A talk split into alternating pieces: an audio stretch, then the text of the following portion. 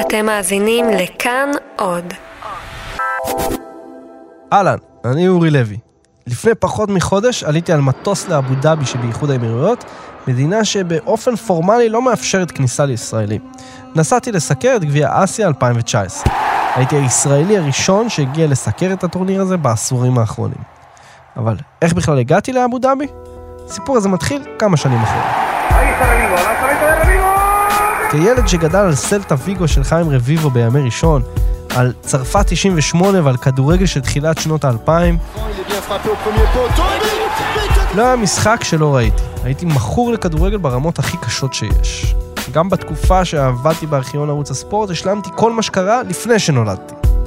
אבל מתישהו, קצת לפני סוף העשור ההוא, העשור של ברצלונה, הרגשתי שמיציתי קצת את הכדורגל. משהו בליגת האלופות, הליגה האנגלית וגם הליגה הספרדית נראה לי לא אמיתי כבר, מנוכר. ואז, ב-2007, אני חייל מדוכדך שצובע מדרגות בבסיס צבאי, אני קולט שחייל דרוזי שעבד לידי איתי, רואה משחק בטלפון שלו. זה היה משחק של שתי קבוצות שמעולם לא ראיתי משחקות לפני כן.